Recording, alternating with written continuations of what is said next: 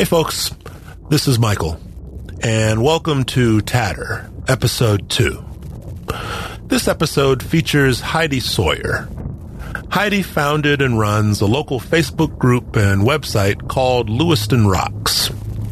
It began as a forum for discussing local politics, but it's now expanded to a forum for discussion of local issues more generally. Full disclosure, I once wrote the group off as just some sort of kumbaya forum, and I actually wrote Heidi off as some sort of kumbaya leader. In retrospect, I think that that was a mistake. As I saw in doing this interview with her, Heidi is interesting with an interesting story. In fact, I found her so interesting that I decided I had to give her two episodes. So this is actually part one. This episode is titled Sugar, Part One. Be aware that this episode does include so called adult language. It also touches on some very disturbing, hard memories. So be aware. This is probably not one for kids. But now, with that said, Sugar, Part 1.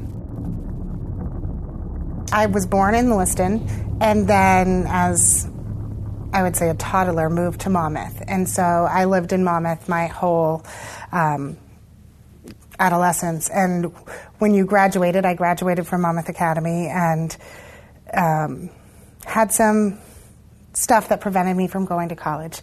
And so I had to choose someplace else to live. And um, they were more troubled youth times, and so the good kids went to Augusta and the bad kids went to Lewiston, right? And I went to Lewiston. And so I moved to Lewiston and then, you know, lived here. And when I met my husband and we decided to look for property and where to live, um, still I hadn't been involved in the community, but neither one of us had um, college diplomas, so we knew we had to find a house in a place that had uh, a wide circle radius to find work. And Lewiston was that place.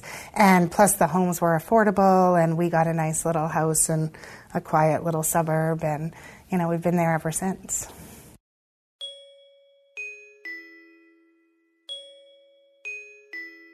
My first sales job was working at a call center here in town. And and so it was this ability to sell stuff. I mean it was pills and potions. Didn't love the job but um, i made really good money. And the training was impeccable. So it taught me all these sales skills. And um, there was a big layoff and I lost my job there and I wanted more of a professional career, I guess, you know, what my vision of a professional career was. So I got into mortgages for a while and worked for Wells Fargo and this was right before the bubble burst.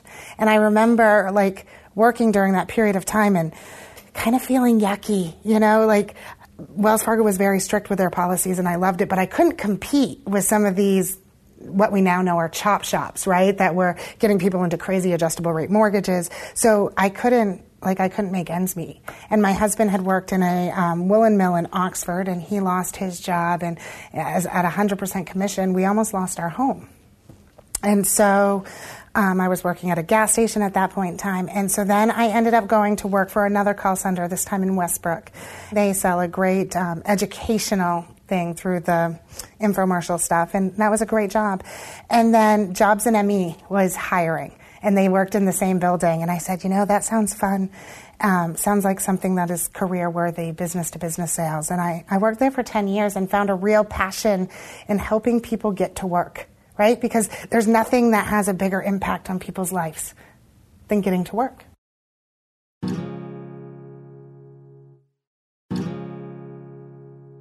So, um, growing up in a small town, it, my graduating class was like 35 people, right? And you either fit or you didn't. And my family was not wealthy.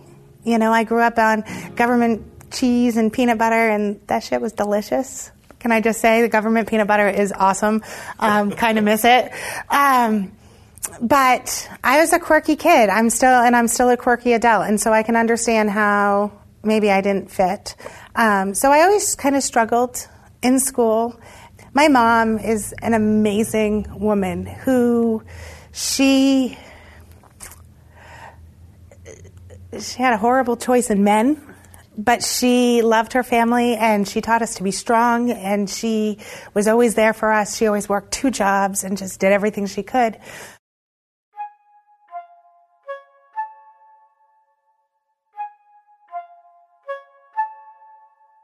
I was in the kitchen on the counter on my knees eating sugar directly out of the sugar jar because that's what you know quirky kids do. Megan, how old were you? I was, God, I had to have been like five, maybe. Like I was pretty young, and I remember my sister calling my name, and so I'd run.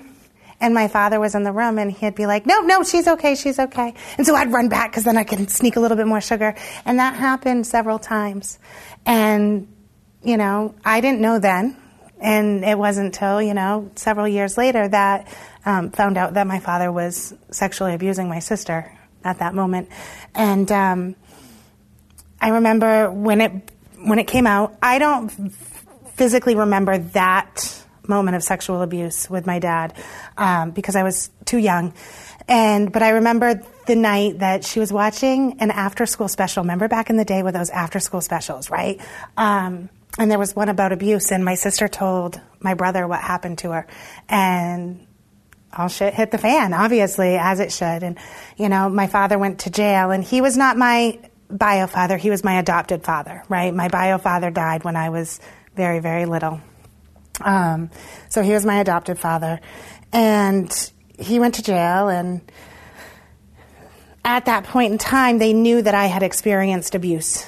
And, but for my sister, it was a very vivid memory. For me, it wasn't. And so when they did all of that, they didn't persecute him really based on me, right? Because the psychologist, the story that I was always told is that the psychologist said that they would actually almost have to put me under hypnosis for me to be able to tell them what happened. And why would you want to do that? Why would you force you know, that memory. And so I, I had experienced that abuse. Um, another time later, when I was 13, I was locked in my neighbor's garage, and he tried to abuse me. Um, he had. He, we, I was supposed to go to Florida with him that year, and I was really excited. He was an older gentleman; they were like grandparents to me, and I was babysitting his his grandkids. And I came home and I checked the mail, and um, he like cat called over to me, but I just thought it was playful, right? So I went over and he asked how my day went and I told him and he's like, "Oh, come here, I have something to show you." And he brings me into the garage and I noticed immediately he locked the door behind him. And I, you know, street smart kid, I knew something was up. And he started hugging me and, you know, kind of kissing my neck and I said, "I have to go." You know, and I backed up and I'm really proud of myself for having that strength and I went to go walk out the door and he you think that nobody would ever say this, right? It sounds so crazy, but he was like, "Remember, this is our little secret." And at 13 years old, I turned around and I looked at him and I said, and I've seen one too many after school specials. And I ran home down a long, you know, driveway, but nobody was home. And I had to call the police myself at 13 years old and file a sexual assault claim. And he got like a $50 fine and a $500 restraining order. And, you know, I was the talk of the town because I dressed provocatively, so I must have been asking for it. Um, but he could stand it when I'd wait out for the bus in the morning. He could stand at the end of his driveway, and I would stand at the end of my driveway, and that's not 500 feet. But one morning, it was middle of winter, so it was dark, right? Um, he stood at the end of his driveway and just revved a chainsaw the whole morning, and I never rode the school bus again. So this is all like long, but it all plays into it. So I obviously had my stuff. I didn't fit in in school. I didn't get good grades. Um, I did this amazing, life changing program called the Maine Career Advantage, where every other day I went to school. And then every other day, I worked for the state of Maine licensing daycares, like just clerical. I mean, I wasn't licensing, but I was doing the clerical entry and the filing.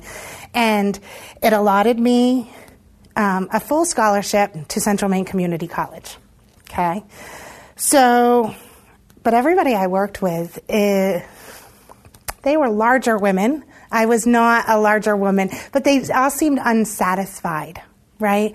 And I knew that I wanted to be like a child psychologist. Like that, that was my goal. I wanted to go to J, um, St. Joseph's College. I wanted to study psychology, and I wanted to be um, an advocate for kids who dealt with sexual abuse. And even though I had that full scholarship to college, I didn't, I didn't, God, this sounds so pretentious. I didn't want to have cubicle ass, right? I was tiny and I was cute and I didn't want to have that big old cubicle butt. And so I decided I, I was going to forego my full scholarship to Central Maine Community College to study just general business and applied for work as a nanny um, through an agency that was in Auburn, but the jobs were in Massachusetts. And so I went through all the application process. You had to give out 20 different references of people that you had done childcare for and character res- references. They all checked out amazing. I went down and I interviewed with several families. Um, and when we're talking about nannying, we're talking about that um, elite family, right? They have more money, they're very established. And um, there was this one family, and they were freaking amazing, right? She was she was a doctor, and he was probably a lawyer, you know, that typical um, well-to-do family, but they loved their kids. They were all about their kids. She was pregnant um, at the time, and then they had a little daughter, and so um, I accepted the job with them because I was going to make really good money. Growing up poor, I think I was going to make like $400 a week. So like that's big money, right? And but I was going to live with them and have the car and have all my bills paid for. And so I was going to be able to set all that $400 aside, that big money, right? Set it all aside and save money because my family was poor to be able to go to St. Joe's and be a child psychologist. Well, um, so I called and I declined my scholarship said, I'm not going to go to Central Maine Community College. Here is, here's my route. And um, a week before graduation, I was going down to stay with the family for a weekend to start getting acclimated because I was supposed to leave the day after graduation to move in with them. So I went down, and the mom was away, and the dad was there. And I got along with the daughter very well. We played, we had a lot of fun. And I remember the car ride. We were going to Bugaboo Creek. It was down in like Lynn, there's Lynnfield and Lynn. Lynn is more the rougher area in Massachusetts, right? So it was Lynnfield. Um, we were going to Bugaboo Creek, and he asked me about my past. Now, my mom raised us to be honest, like to be almost brutally honest. And I had nothing to hide, and I wasn't ashamed. And so I said, you know, I was a victim of child abuse, and so I am a strong advocate against child abuse. And he asked why, and I told him. And um, my grandmother worked for AWAP at the time, and I told him about that, and everything was fine, copacetic. Go home. Um, and then that Tuesday morning, I got a call. I had a little Mickey Mouse phone, and I answered it in my bedroom. And it was the agency, and they were rescinding the job offer. And I asked why, and they said, it's because you were a victim of abuse, and that studies show that people that have experienced abuse are more likely to abuse children. So at that point in time, I'm 18 years old, and I feel like my whole life caving in on me. And they, you know, I argued with them, and I was like, but I, if I was likely to abuse a child, A, wouldn't it have come through on all these references? B, wouldn't it, like, would I have told you I was an advocate against child abuse? And they said, you know, well, we get it, blah, blah, blah. And so, like, time went on, like a day or two went on. They, the agency went back to the family, and the family came back and they said, well, we'll do it on a trial basis. And then my ego kind of got in the way. My ego, and then also kind of my logic was like, you know, I don't know that I want that job now because if the little girl falls and she gets a bruise, you're immediately going to assume that I beat her and, and who wants to live under that microscope? Um, so I lost my scholarship to college. I, you know, have now have this impression that I'm never going to be a good parent. I'm never going to be a good child advocate. And so it's soul crushing. So that summer, like, terrible depression, drugs, drinking, everything. It was, it was a really dark, dark place in my life. Um, and that's when I moved to Lewiston, honestly, right? And so there was that whole thing. Good kids move to Augusta, bad kids move to Lewiston, right? I was obviously bad apple. I didn't fit in with anyone at school. I um, didn't get good grades. Just, just to clarify, are you saying other people thought you were a bad apple, or you actually thought yourself that as well? I think it was both. I think um, I was misunderstood a lot, and I, obviously annoying. You know, like I, I have some quirks. I'm not going to deny, um, but I didn't fit. And then because of all this stuff, it made me think that I was a bad apple. You know, so I moved out here and I met great people. Like the people that I lived with and socialized with, they're not bad people. They're rough around the edges, but they're, you know, not bad people. And so for a couple of years, I, you know, was in a depression and did things that I'm not proud of. And um, then I met my husband, and my whole life turned around, and I'm everything now that I ever wanted to be. Um, so yeah, like so that's that's my dark and dirty.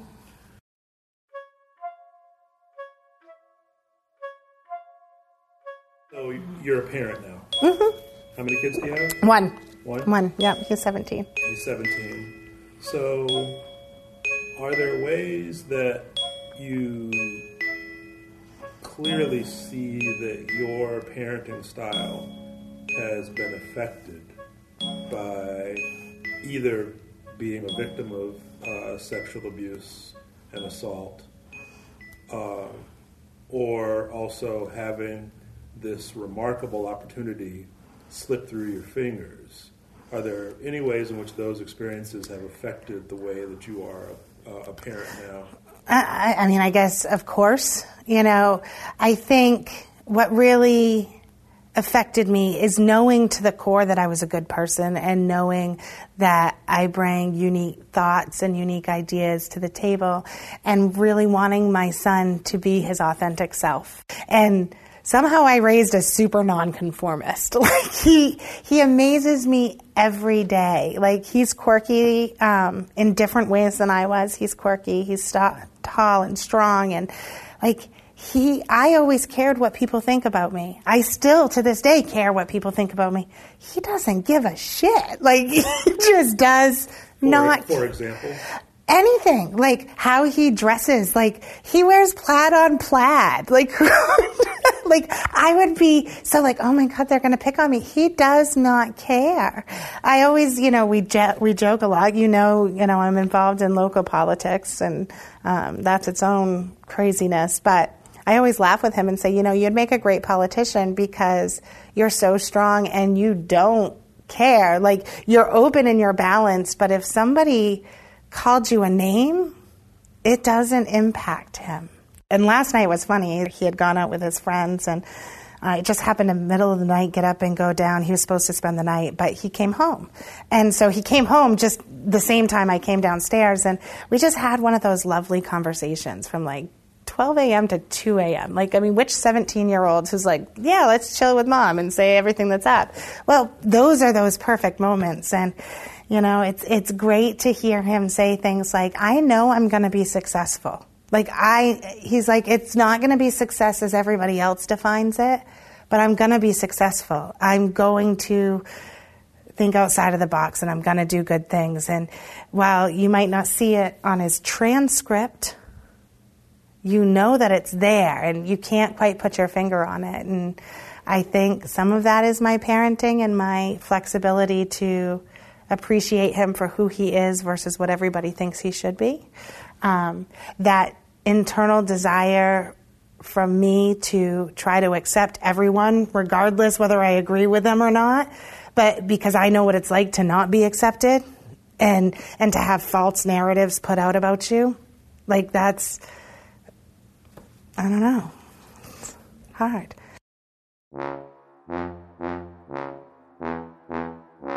So that may actually provide a natural transition into a set of questions I have about your work with uh, the Lewiston Rocks uh, Facebook page, and Lewiston Rocks website. Yeah, get that audible sigh in there. So, well, before I ask my prepared questions, what, what's that sigh about? You know, today's been a rough day, and you know, you and I have had disagreements on Lewiston Rocks. I don't even know that you follow it anymore. I think we had a disagreement. You were gone. That's fine. Uh, full, full disclosure, I, I lurk. Uh, so I You're not the only I- one. I peek a couple of times a um, Lewiston Rocks is a it's an interesting beach. It's something I'm so proud of all the time. Something that gives me great joy and also great pain and sorrow at the same time.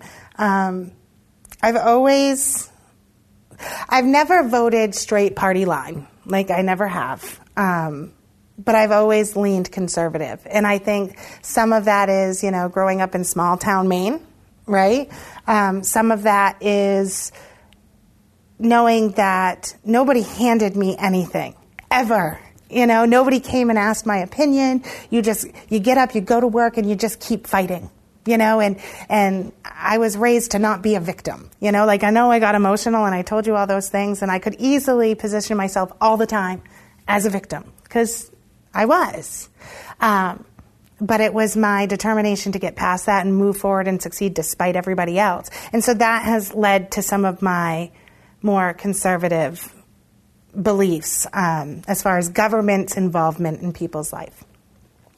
So, started Rocks. Um, originally, um, full disclosure, it started because I was helping somebody um, or not somebody, as, as few people with the school committee campaign.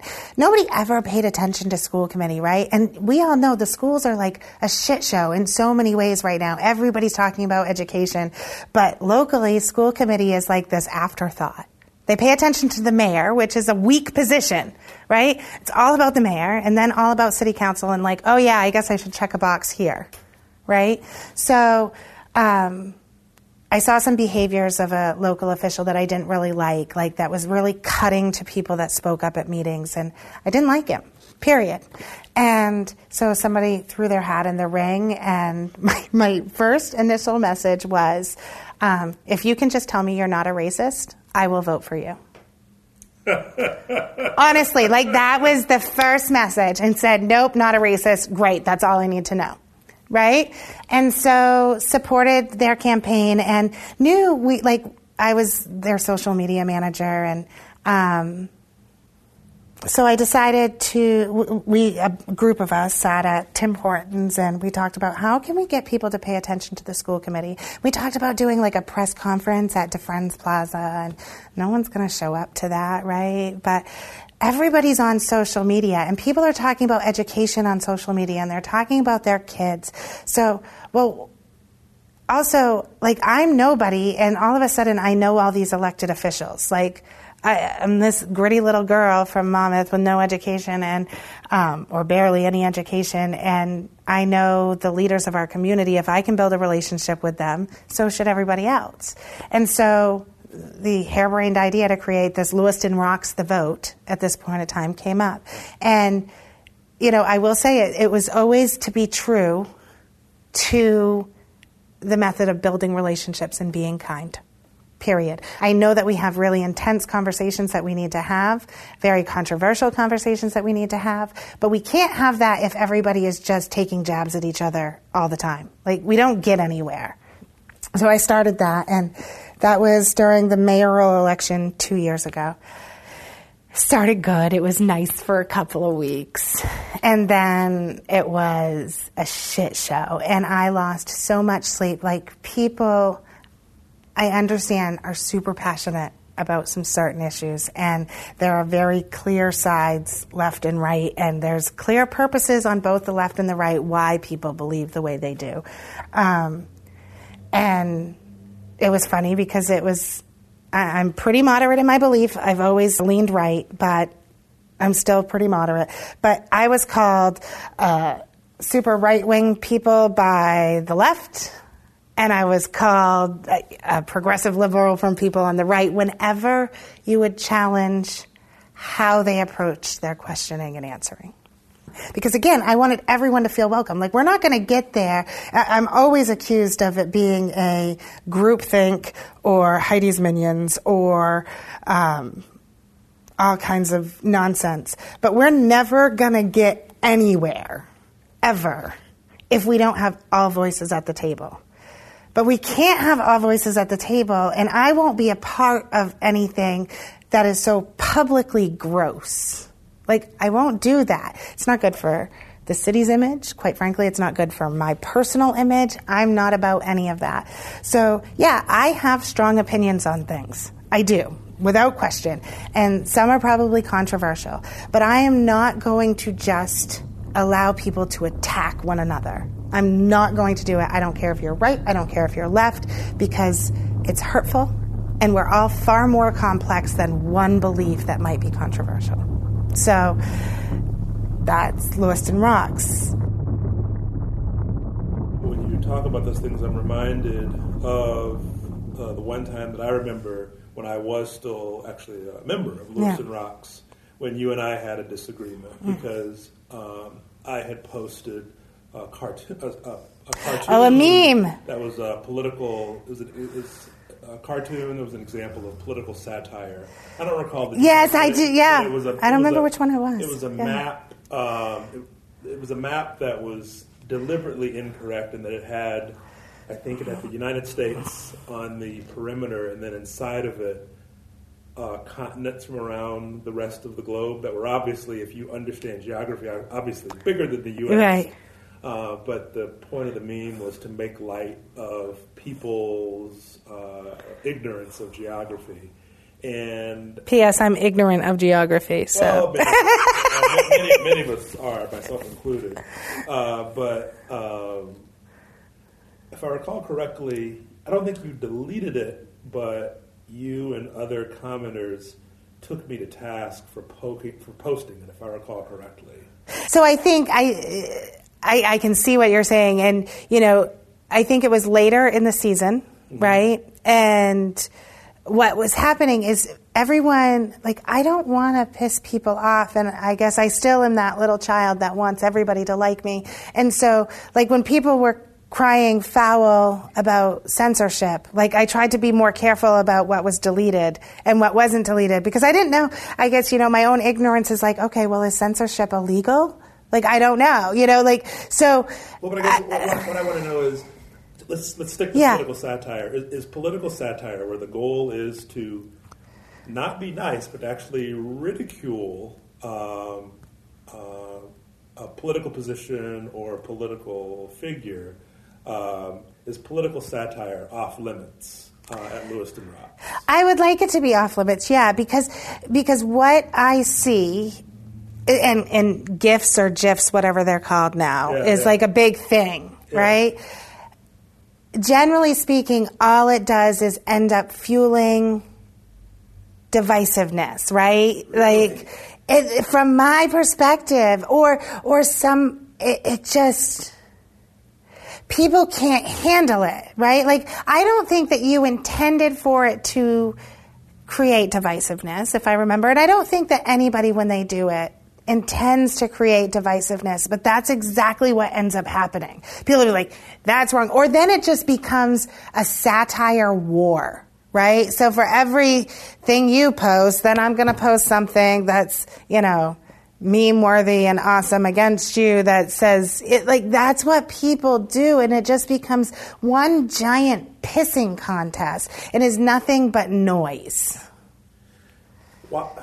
So uh, are we going to fight now? Let's fight. Well, I, fight, but I do have uh, some questions. One of which is, um, are you sure that political satire creates uh, divisiveness, or does it simply reveal divisions that are already there?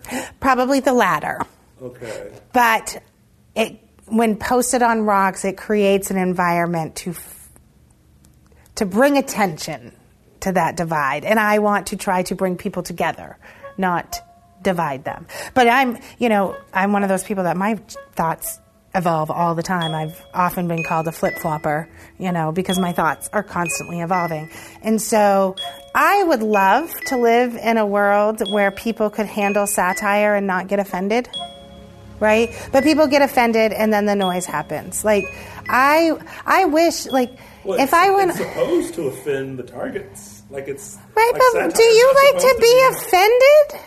Uh, well, if someone makes fun of me and I realize that they have a point. I would like to think that even though it doesn't feel good to be mocked, if I realize they have a point, I hope that that will motivate me to, to change. So if you if you make a joke of which I'm the butt, and you're making fun of my ignorance, and I realize, oh, shit, yeah, I am totally ignorant on that issue. I hope that will motivate. Me. I hope that gets my attention. I don't know. I think it just. I think no? yes. I, I, I agree. But it depends on the strength of your individual confidence. So, like, if you're a person that is insecure or lacking self confidence, it might just create an environment where you're going to get more defensive or you're going to get hurt or you're not going to engage in conversation, mm-hmm. right? And so we live in a world where we talk all the time about children being bullied and being bullies, and I guess I, I, I see a lot of it coming. It, to me, it's just unproductive. It's funny. I see political satire memes all the time. Some of that shit is funny. Like I like it, but on rocks, right? I feel like there's so many places that yeah. you can go and have those conversations and use your memes, like I try not to cuss on rocks, but as you can tell, I have the mouth of a sailor. Um, and it's really light right here because I'm mic'd, so of course. Um, but why can't there just be one place where we put all that aside and not put out people's ignorances, but try to get to the point where we try to understand why they believe the way they do. There, there are many reasons why I believe the things that I do, and I need to be open to hearing from different people um, their perspectives because it will help my thoughts evolve. Like, let's go to another super controversial issue. I used to get so offended by the word white privilege or the term white privilege. Always got super offended. Like, F you. Like, I grew up on government peanut butter. I have been a victim of awful things. Nobody handed me any. How am I privileged, right? Because my term of privilege is silver spoon, right? So if you keep coming at me with your white privilege, your white privilege, but you don't explain to me what white privilege is, right? Um, I, I look at it now as white advantage. Like, if I walk out of Walmart and it's not just white, it's like how you carry yourself and what you wear and all of that. If I walk out of Walmart and I have a vacuum cleaner in my cart, right? Because they can't fit in a bag. I've gone through, I am far less likely to get stopped by the greeter to check my receipt, right? Than somebody who is of color. Like, and I now recognize that because there's been people on rocks that have been willing to have that conversation without making me feel like a fool.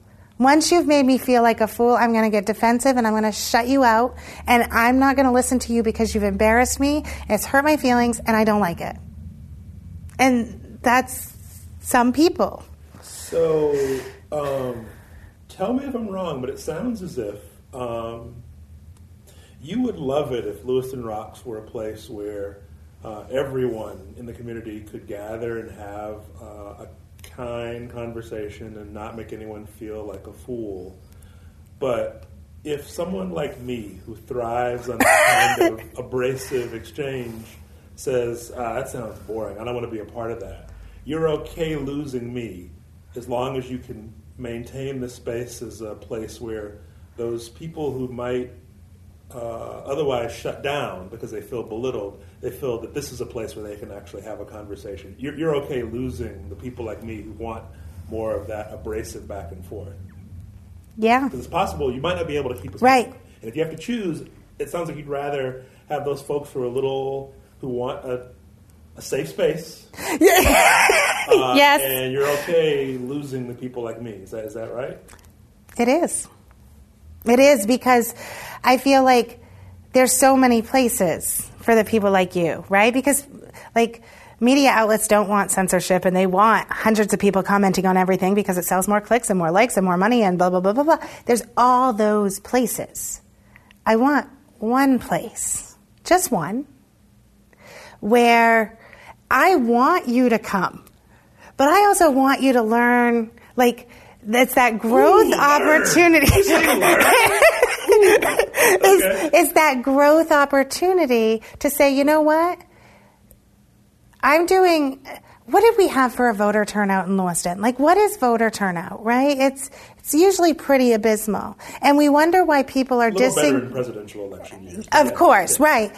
Um, but we talk about people being I can't even think of the word like I feel stupid again but like disenfranchised from the political process. Apathetic, apathetic. Thank you. That is exactly the word.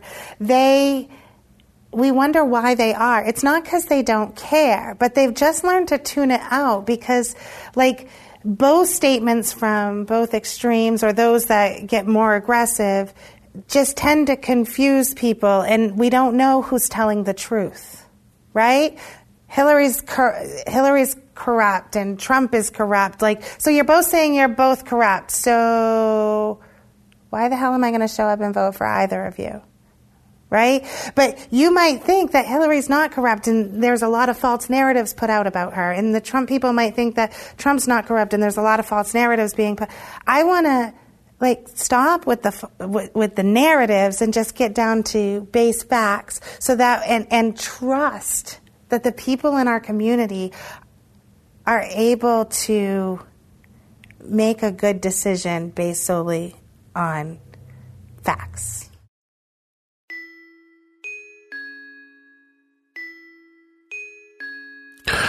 So that's it for Sugar, Part 1. Thanks again, Heidi, for the interview. Also, as folks can see if you visit Lewiston Rocks, I have come back to the fold. I've rejoined. So, Heidi, thanks for letting me back in. Also, Tatter listeners, to hear the next episode, which will be Sugar Part 2, check back the morning of Sunday, November 5th. For now, thanks for listening and be well.